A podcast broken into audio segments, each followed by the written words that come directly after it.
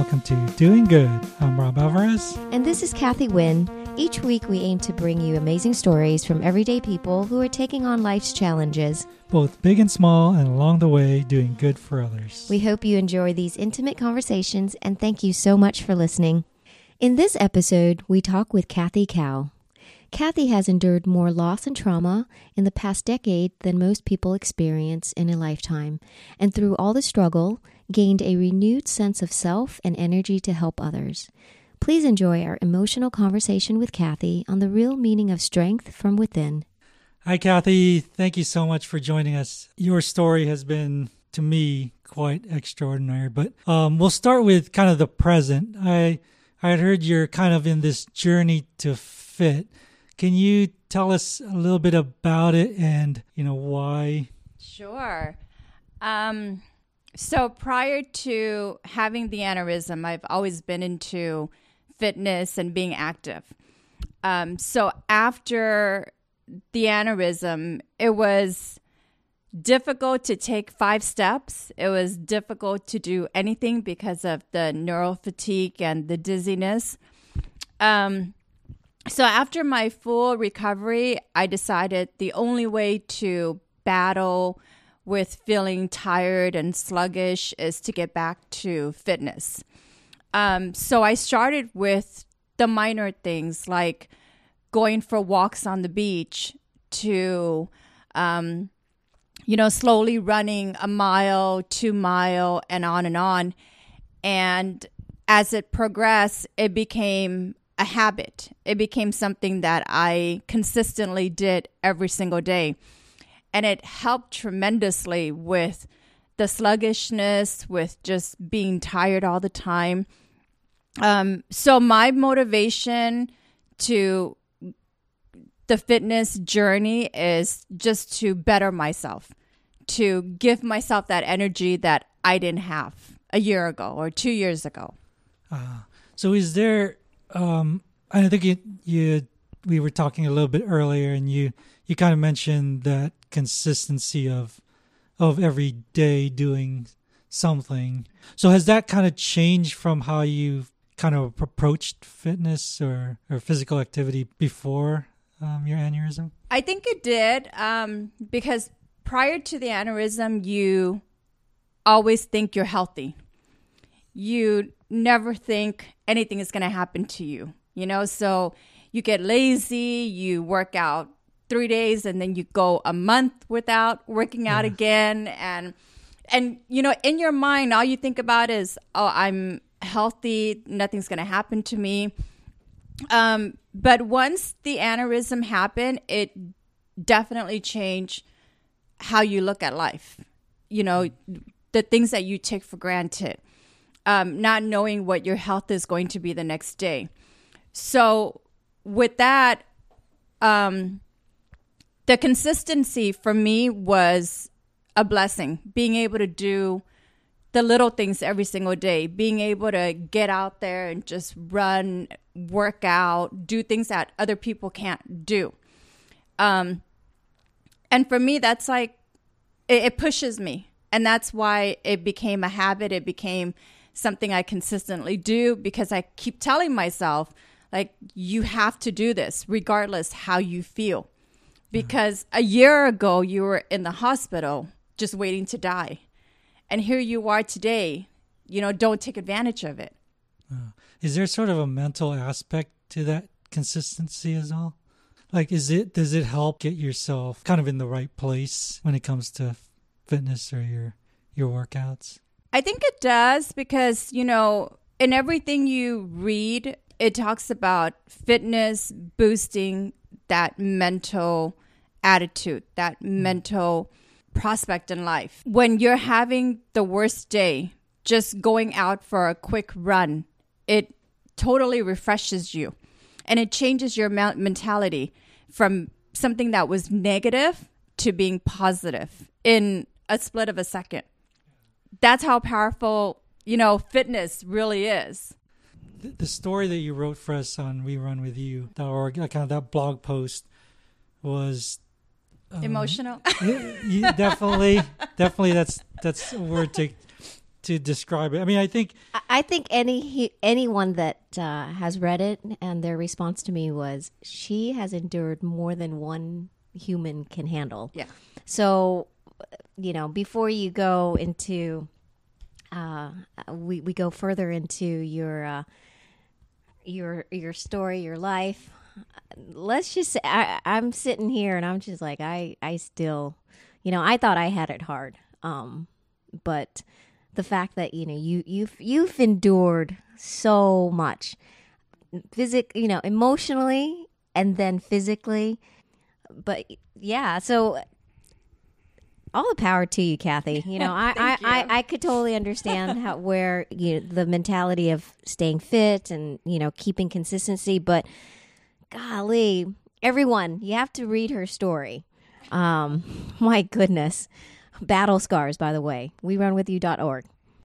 I've always seen this quote online that talks about when you're when you're able to tell your story without crying, that means you're you've built this um this strength that takes years to build. And for me, I feel like I've got to that point where talking about the stories um, is not as emotional as it started with, as in the beginning. So, um, in the past 10 years, I've lost my brother uh, due to suicide. I've lost uh, my first husband due to heart issues on Valentine's.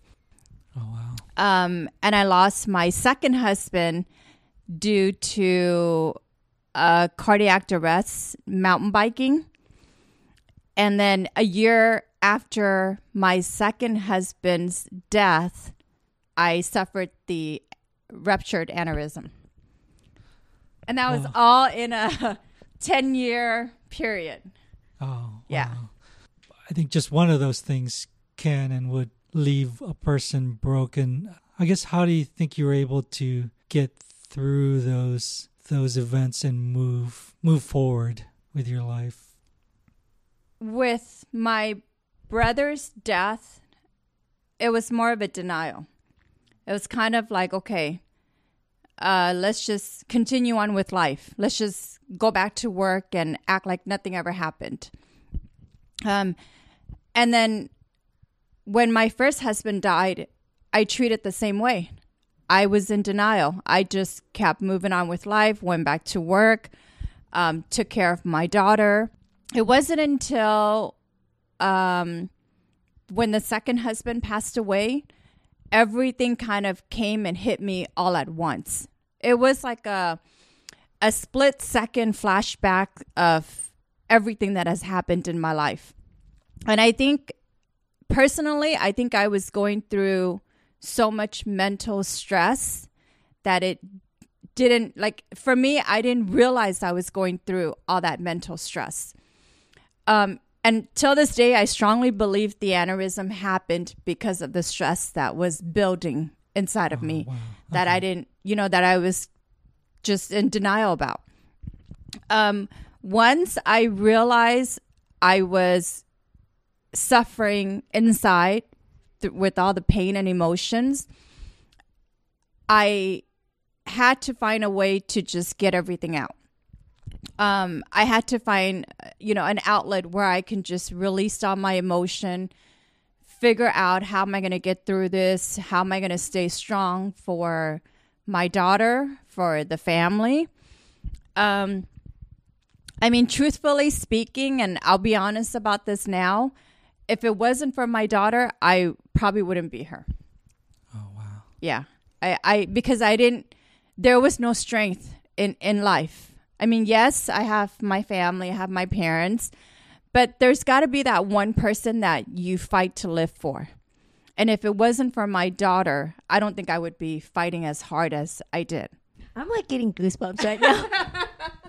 and I'm just like so it, God, you know, gosh, everyone. I mean, if you damn, this lady is strong. Uh, You are so strong, Kathy, and um I I truly commend you for well, first of all, just being here and, and sharing your story. It's it's just it, and I'm, I'm actually and I'm, I'm and I'm actually so proud of you too Thank for you. for doing what you're doing. I mean, everyone has different situations in life. Everyone has different reasons for fighting. Um, for me, it's, you know, having a, a daughter who is only at the age of seven lose her dad, and I'm the only person that she has left in her life. It's hard to lose yourself. It's hard to to just completely let yourself go, knowing there's this little girl who really needs you.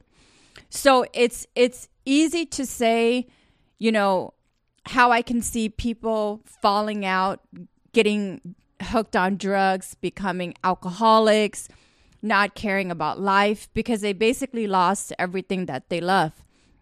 Uh, for me, that was where I had to say no. Like I can't, I can't do this. You know, there's this little girl that needs me. It's not going to benefit anybody if I fall into any type of demon traps. How would you say those events changed your relationship with your daughter?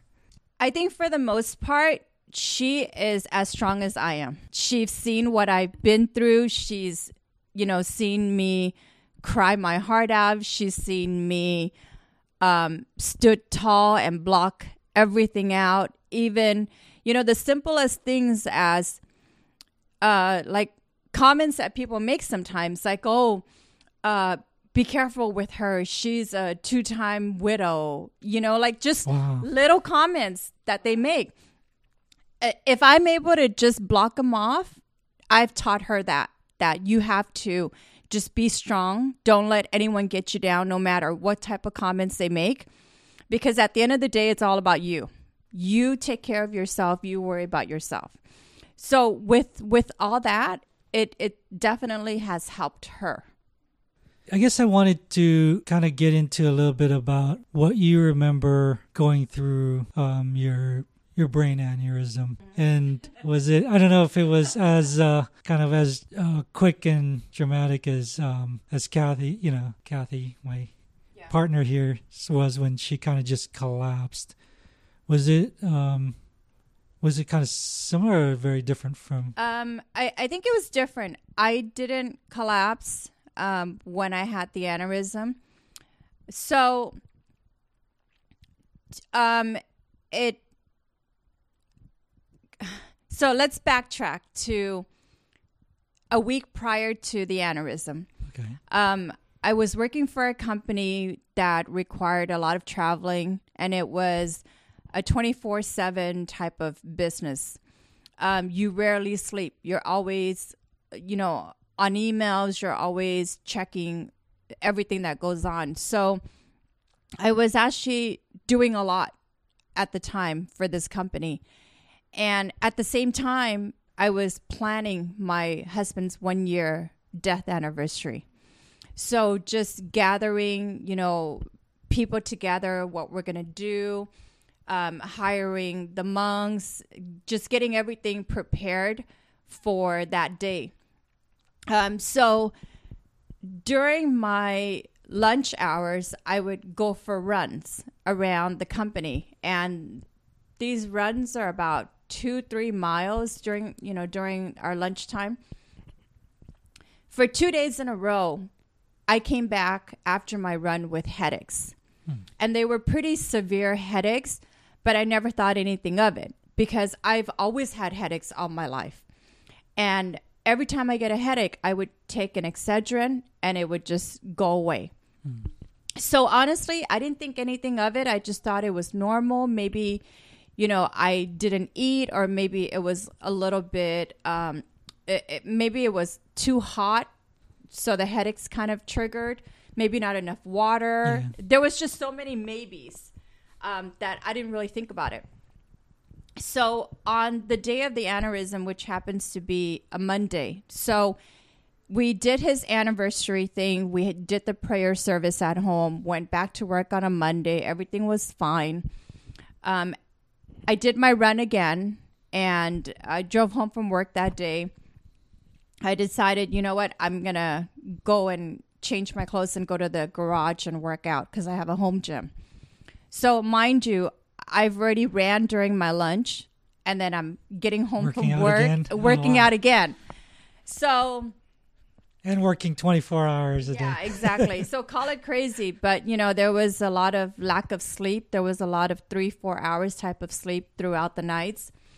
So here I am in my gym doing my normal thing, you know, working out. And I was laying on a the bench and I was doing um, bench press. All of a sudden, the headache just kicked in, and it was so severe that I knew, okay, something is wrong. It's not typical.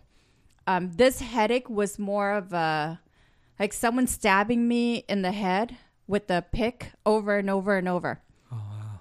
Um, and I can I can feel it that it was on the left side, and it wasn't you know all around the head. It was towards just one side. So I went in the house. I took an Excedrin. I said, you know what? I'm just gonna take a shower, go to bed, hoping that when I wake up, it'll be gone. Well, typically when I take an Excedrin, within 20 minutes it's gone. I took a shower, laid down, nothing. It was still there, and it was probably worse. Um, my parents live with me, so I asked my mom to come sleep with me that night. And that, you know, my parents went into this whole panic mode. Like, what do you mean? What? Why do I have to come sleep with you? I said, just in case anything goes wrong. Um, so of course my mom starts panicking. She comes in my room. She's laying there with me.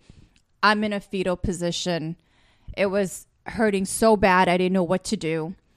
So she says, okay, you have 15 minutes. If it doesn't go away, we're calling 911.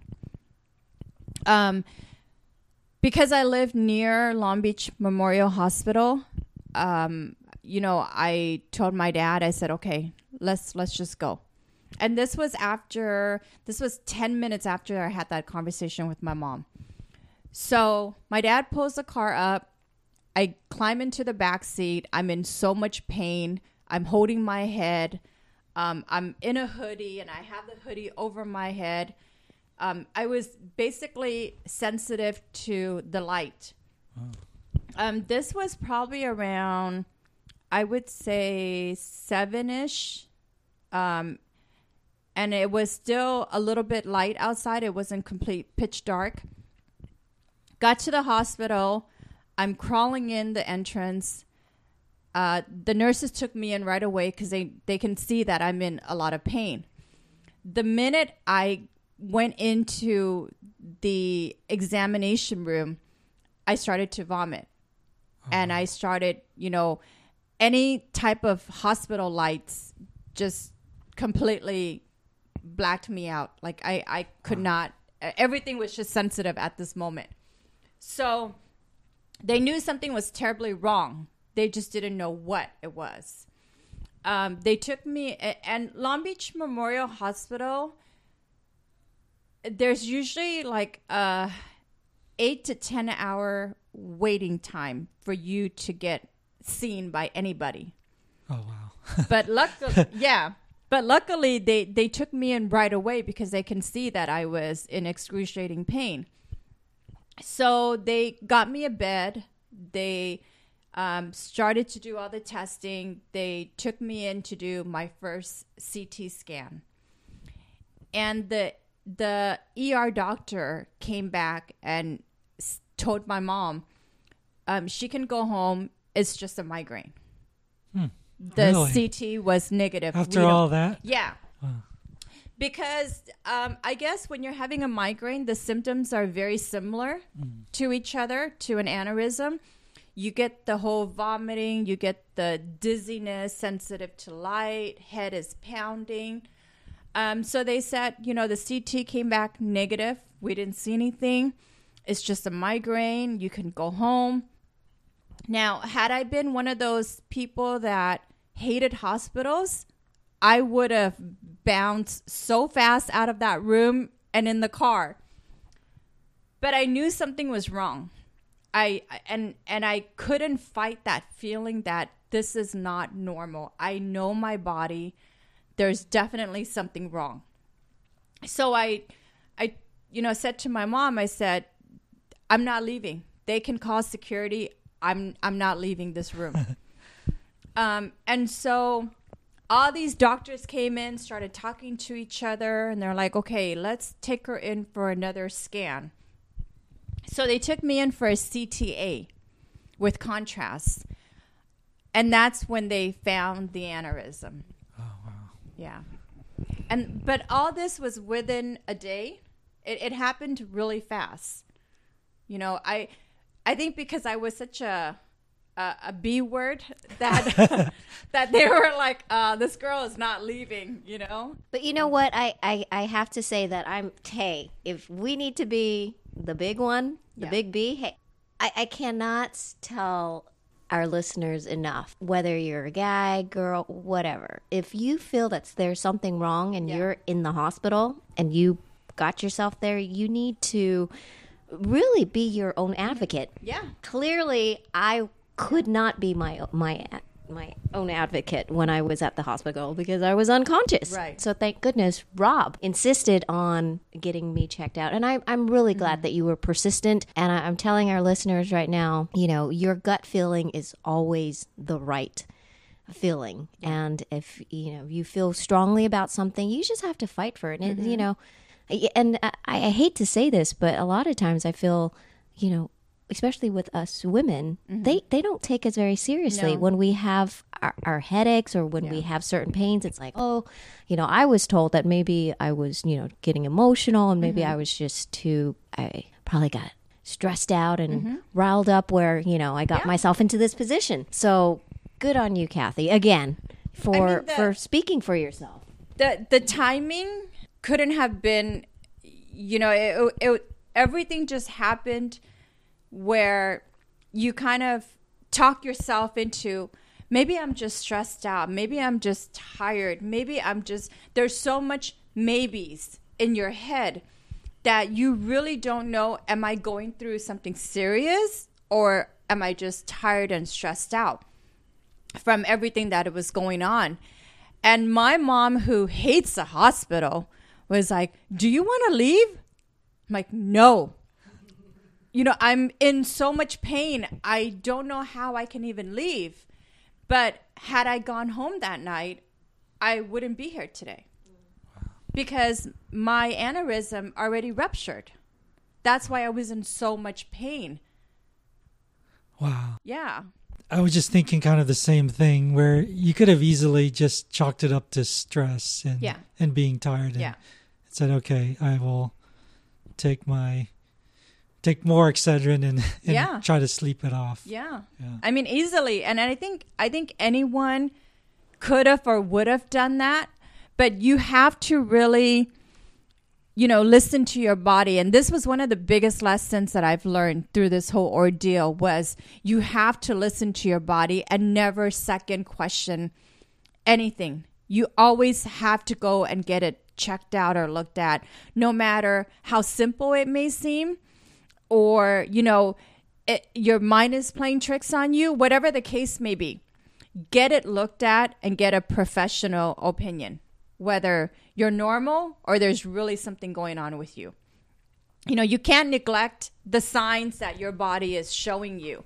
It, and and it's the same thing as you know when we run we get so tired but we tend to push ourselves. Like we want to just keep going. We want to be able to hit that 5 mile mark under a certain period of time but you have to take a step back and and understand you can't do stuff like that there everyone gets tired we're all human you know, we can't just keep going and going. So the biggest take for me on this is I have to listen to my body. I can't be that that crazy girl that I thought I was prior to everything that has happened thinking, you know what, I can conquer the world in one day and no one's going to stop me. I don't need to sleep. You know, 3 hours is sufficient enough. With age and with everything else, it doesn't work that way. It really doesn't. Yeah. so did you go into surgery like the next day or So, um, once they found the aneurysm, they wanted to do additional testing just to confirm it is what they're seeing. Um, so after the CTA, they ordered an MRI. After the MRI, they ordered a spinal tap because they wanted to see did it really ruptured. So if the liquid was pink, that means it already ruptured. There's blood in my stream. Um, so we had to go through all the testing, and everything was done fairly quickly. It was done in like, uh, I got admitted into the hospital, what, seven ish o'clock at night. By the following day, they pretty much finished all the testing they needed to do. Um, so once they've concluded that, okay, she has a ruptured aneurysm, we have to treat it. Um, you know, they came into my room and spoke to my mom, who her English is not very good. So it was hard for her to understand what an aneurysm is, what it is that I was going through. So they talked to my two best friends who were there with me that day. And they said, you know, here are the options. We can either coil it or um, we can clip it. You know, here's the difference between the two. You guys talk it out and let us know what you want to do. My mom was fearful. She was like, just coil it, just bandage it. Don't, you know, don't go through surgery. And I thought about it and I said, you know, if it was meant for me to to die, I wouldn't have gone this far.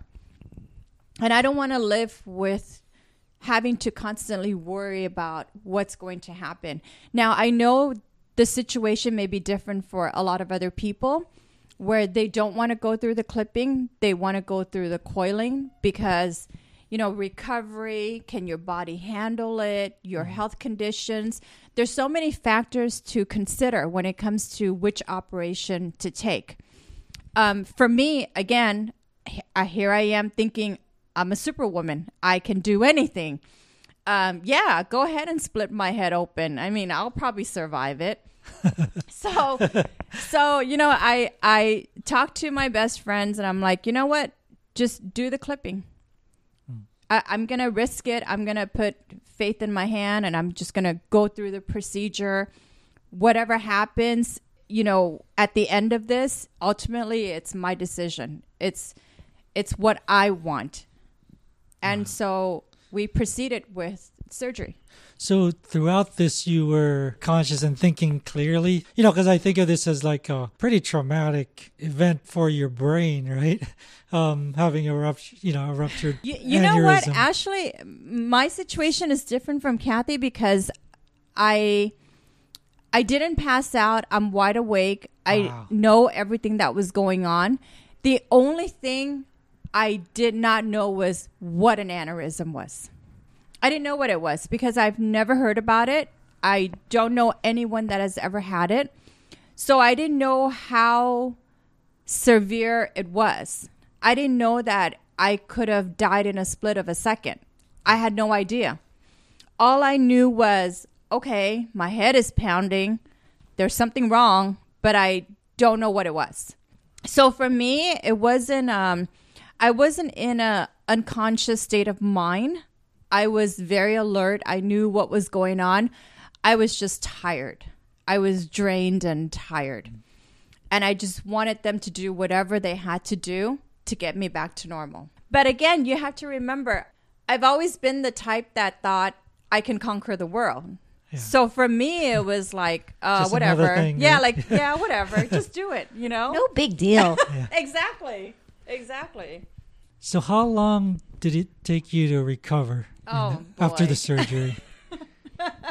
How long do we have again? I know. I'm kidding. I'm kidding, Kathy. Yeah, this is gonna be a weak conversation of podcast. Um, you know, truthfully, I didn't really ask the questions prior to surgery how long recovery was going to take, because again, that mentality going into the hospital was, oh, this is nothing.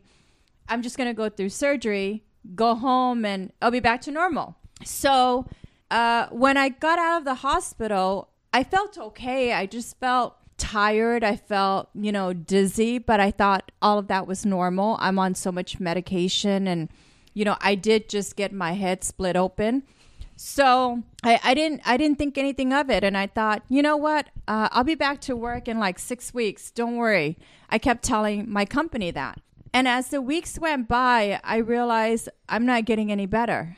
If anything, this is just getting worse. Like Oh, wow. I'm not feeling better. Um, I don't feel what I thought I should feel. So I started, you know, doing little research online, trying to find YouTube videos, trying to find articles, and everything just takes you back to the same old stuff. Oh, recovery is, you know, anywhere between eight to 12 weeks. You'll be okay. You'll be back to normal. And I thought, okay, is that for coiling? Is that for clipping? Why is it the same time frame when one is so invasive and one is so simple, right? So I started, you know, looking for videos on YouTube. To my surprise, there isn't many out there. There's a lot of videos of, you know, the operation, but there's not a lot of mm. videos of people talking about what they go through, what, you know, how long recovery took. So weeks went to months, months went to almost a year, and it blew me because I had no idea recovery was going to take that long. Wow. I still thought in six weeks, I'll be back to work. Nothing has changed. But it lasted a little over a year. What was it that you couldn't do, or or how was it different from normal? So I, I want to make it where the audience understand. I think for me, the recovery was not only the physical part of it, mm-hmm. but it was the mental part of it that I believe took a lot longer. Now, in having surgery, I honestly think the recovery period for surgery is anywhere between, I would say, you know, three to six months before you can actually say, okay, I can function again, not as a normal person, but somewhat to that extent. But I think for me, during the recovery period, the whole mental part of it kicked in hard. Um, and when I say the mental part of it, it's the fact that the aneurysm happened on the exact same day my husband died a year ago. Wow. On the same is- day. Yeah. Wow. So, for those reasons, I think the mental part of it kicked in harder for me during recovery period because you you can't help but think why did it happen on that same day? Was it meant for me to reunite with him? Was it, you know, you you just can't help those thoughts that run through your head. So, I would say the first 3 to 6 months I was dealing with just the physical aspect of recovery. Being able to, you know, walk, being able to um, be in public without getting overwhelmed, having anxiety, getting just dizzy. Um, I remember, you know, people would come over and they would try to take me out to eat just to get me out of the house because all I did was just stay in my room and and slept and eat and sleep and that's all I did. So they would come, they would take me to go eat and the whole time I would just put my head on the table because I was just so dizzy. I couldn't I couldn't handle it. And so after a while you're just like, "You know what? Forget it. I'm just going to stay home. Don't don't bother coming anymore." Um, and then there were times where I thought, "Okay, I feel great. Let's go do something. Let's let's go out in public." Well, I picked the wrong place. They took me to a fair where, where there's thousands of people, and I'm sitting in the middle of the fairground because I was so dizzy. I was having anxiety attacks. I was at the point where I'm like, you guys need to wheel me out because I can't walk. You know, so it it was it was a lot of just the physical recovery and then I would say the last 6 to 12 months uh, towards the end was more of the mental part of it. Dealing with okay, how do I deal with all this emotion? How do I deal with all this pain? How do I deal with the anxiety attacks, the depression, everything that was just hitting me all at once? So, how do you think you got through that, or was there anything you can attribute it to? Um, you know, I started doing a lot of research on just how to deal with the mental part of it. And I think that's why I am such a advocate when it comes to mental health now because I didn't really understood what it was when people say I'm having an anxiety attack. The first thing you think of is what are you anxious about? What are you so nervous about? It's nowhere near what we thought it was. So being in that situation and trying to find ways to understand what everything meant, it took a lot of research for me to start the process. So I didn't resort to the medication, although I was prescribed all different kinds of medication. I was prescribed all different kind of drugs, you know, to calm my anxiety, calm my depression. I refused to take it. There had to be a more natural remedy out there. There there's just people talk about it all the time. There has to be. It's just a matter of are you strong enough to go through it. So I started with, you know, the simple things like and I'm fortunate that I live 10 minutes from the beach. So I would go out there for walks. And it started with just walking less than half a mile for like the first month or so until I started building the endurance to go longer. But it was um, it was a combination of you know going for walks, um, researching on what type of natural supplements there are that is good for the brain that boosts your serotonin level that you know changes your your mood. Um, so I started ordering all kinds of different supplements online. I started taking them. I was journaling all my emotions. I was journaling like what was really bothering me. Why is it affecting me so much? Are these things that I can control? Um, you know, and just reading about anxiety and understanding what it really is and what it does to you. And I realized it can't control you you can control anxiety. And it's all mind over matter. So, um, understanding that, I started to incorporate just doing yoga mm. into my routine for, you know, the breathing technique, um, the letting go of certain things in that moment, in that transition. Um, so, from there, I started, you know, doing um, simple things like crossword puzzles or um, just, you know, order. I I went and I ordered three sets of one thousand pieces puzzle, and I would sit on my bed and I would put them together, and it took me months to do these puzzles. But everyone's like, "Are you crazy?" I say, you know what? This is the one time that I'm not thinking, that my mind is just blank, you know? So for me, it's just, it's a little bit of everything. It's, it's a mixture of everything put together. It's a mixture of you're, you're not weak for reaching out for help. Um, towards the middle of it where I started to incorporate the working out, the yoga, the journaling, you know, the the supplements, all of that. I realized I needed more. This wasn't enough.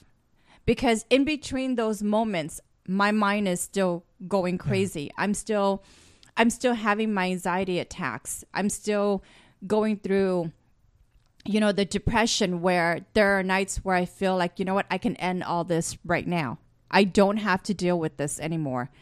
It can just all end tonight. It'll be all over, you know, and everyone would just move on with life. And I realized, you know, I have medical insurance.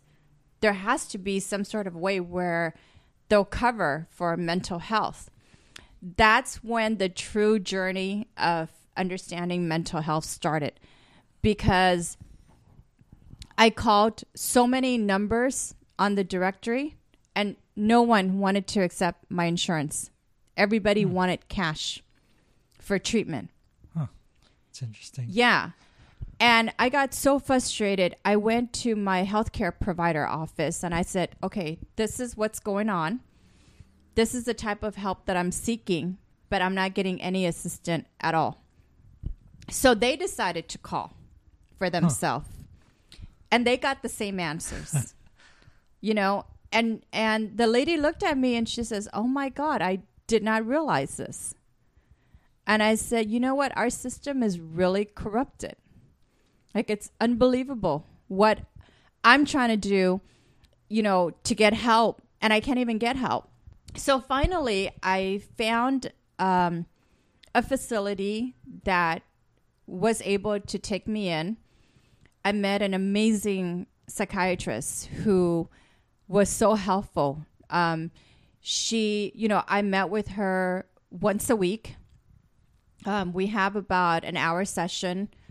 We, you know, she dug really deep. She dug so deep that every time I leave her office, I'm just in tears because I I can't believe how much she was able to get out of me. Yeah. Um, A lot of unpacking, I guess, right? yeah, yeah. And so, you know, she taught me a lot of different method and techniques on how to deal with an anxiety attack, how to ground yourself, how to take control of the situation in the moment. So it really, really helped. And I saw her for about 10 months. 10 months. Every single week for 10 months. And I was excited to go see her because it made a difference. You know, it made so much of an impact in my life. Our our listeners can definitely take away so much from this. I think just that journey. I mean, that to me, that's kind of a journey that you Yeah. it took you to get to where you are now. Yeah. So yeah, definitely thank you for sharing that. You're welcome. I just uh, before we we do end, I I do have some rapid fire questions. Mm-hmm. Kind of get to know you a little bit more. You can elaborate, but it'll be just kind of. I'll try to keep the questions brief. Okay. First question is: So when you run, would you say you're running from something or towards something? Nowadays, I would say towards something. I think when I run, it's more of a self accomplishment. So I'm running towards a goal that, you know, it, it takes you back to when you first start running. You know, you can barely hit a mile in like 10 minutes. It, it would take me 15 minutes to hit a mile. And people would laugh at me and say, that's how long it takes me to walk a mile. I'm like, well, I don't, you know. yeah, But as you progress and as you start to run, you start to see those number decrease and your your timing has gotten better through the weeks. So every time I set my feet out there, there I'm running towards another goal. yeah, Being able to beat the last goal or being able to beat the last time. yeah. Um, so when is your favorite time to run, or time of day to run, and why? I would say after work because running is an outlet. It's where I find peace. It's where I let go of the crazy day. It's where I don't think. I just run. Nowadays, when life gets overwhelming, what do you what do you do to kind of clear your head or reset? Meditation. Ah. Yeah, I've gotten. So when I was uh, seeing this therapist, we had gone through a few meditation session, and I the first time I said to her, "I don't know how anyone can do this. It is the hardest thing to do." And she looked at me and she says, "Why?" I said, "How do you free your mind of all these thoughts when you're meditating?" You know, the the minute I sit down and she rings that bell, there's like ten thousand things running through my head. What am I gonna eat today? What time am I to pick this up? What am I gonna eat tomorrow? What am I gonna do tomorrow? Eh, It's just constantly rolling, and I had to find a way to just block everything out, and it was hard. But it's become something that I find so peaceful and so worth doing, whether you have five minutes in the day, two minutes in the day. It really sets the tone to your mood. And for me, it, it takes that negativity to a positive place. Uh, where would you say your happy place is? And it does, you know, not necessarily My room. location. I you were gonna say the beach. Uh, Because if you check her Instagram, it's all beachy. It is. it it really is. Um, I I think now I have to say my room because I've recently redecorated my entire room to where it caters to me. So I have everything in my disposal. I have a cute little area where I can lay out my yoga mat, lit a candle, and just relax and sync my music with the TV and have my yoga music on the background. Home is where I feel safe. And especially for you know people like us who have gone through something this major, home is where you feel safe. It's where you know whatever happens under these roof, someone is going to be there for us, right? What advice do you have for someone going through, you know, facing kind of a personal setback? I think at the end of the day, you know, we're always tested. Our abilities are tested. Life is never going to be fair. There's always going to be curveball. I think my biggest advice is and I know this is probably cliche to say, but to be as strong as you possibly can be. So mind over matter. If you consistently talk to yourself and tell yourself you can do certain things, it will happen. I don't know. It's kind of hard to explain. I, I, I, I, I, I got it. I, I got the gist of it. But uh, yeah, no, that was good. No, I, I'm just. If, if you guys could see me right now, whenever Kathy talks, I'm just like, my mouth kind of drops, and I'm like, damn, you know, she's so freaking strong, man. Anyways, Do you have any parting words for our listeners before we close this podcast? No, just to thank you guys for giving me like a platform to, you know, and I've always told Kathy this from day one was thank you for giving me that platform to talk about my story, my journey. Um, you know, for me, it's not about educating people on aneurysm, but I think it's more of educating people on the mental health part of it, what you go through after that, and that all things are possible and you can overcome anything. I mean, if I can overcome what I've been through, you know, we can all overcome anything from a death in the family to losing a job. You know, my best friend always says to me, um, nothing lasts forever. Every time, and I can't tell you how many times I text her in the day telling her, Oh, I feel like this. I, you know, why is this happening to me? Uh, And I would complain. And I love her to death because there's not a time where she'll say, You know what? Don't text me anymore with this. I'm tired of hearing it. Never once does she ever say that to me. But the one thing that she always says to me, and it resonates with me now, is nothing lasts forever. Whether, you know, you're going through a depression, you're going through being heartbroken, you're going through whatever it is you're going through, it doesn't last. Nothing lasts forever. Tomorrow is a brand new day. If you found, if you had a job and you lost a job, you're going to find another one because you found that other one in the first place. If you've been heartbroken, someone is going to come along and love you even more than you've ever thought you could ever be loved. So, I think for me, being strong is knowing that nothing lasts forever. Things will get better. It cannot get any worse than this. Something has to turn for the better.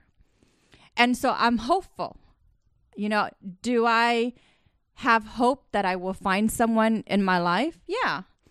Do I have faith that things will turn out? Of course. you know, but it's it's waking up with that positive attitude, positive mentality to get through the day is what you really need. That was beautiful. Write a book already. Yeah. Wow. Thank you so much, Kathy. You're Uh, welcome. Thank this- you for having me. you have been so gracious with your time and, and just being candid with your Yeah. with sharing your story. Uh, I think hopefully all our listeners. I, mean, I'm sure they will take something out of this. So, I hope you. so. and to all our listeners, thank you so much for joining us today. We will have Kathy's social media information in our show notes, and we will catch you on the next one. Thanks again for listening. We hope you enjoyed this episode. If you did, please consider leaving us a review on iTunes and sharing this podcast. You can find show notes and other episodes, as well as articles from Kathy and many of our contributors on werunwithyou.org. You can connect with us on social media at We Run With You on Instagram and Facebook. Kathy Cow is at cat underscore journey number two fit on Instagram. Until next time, keep doing good.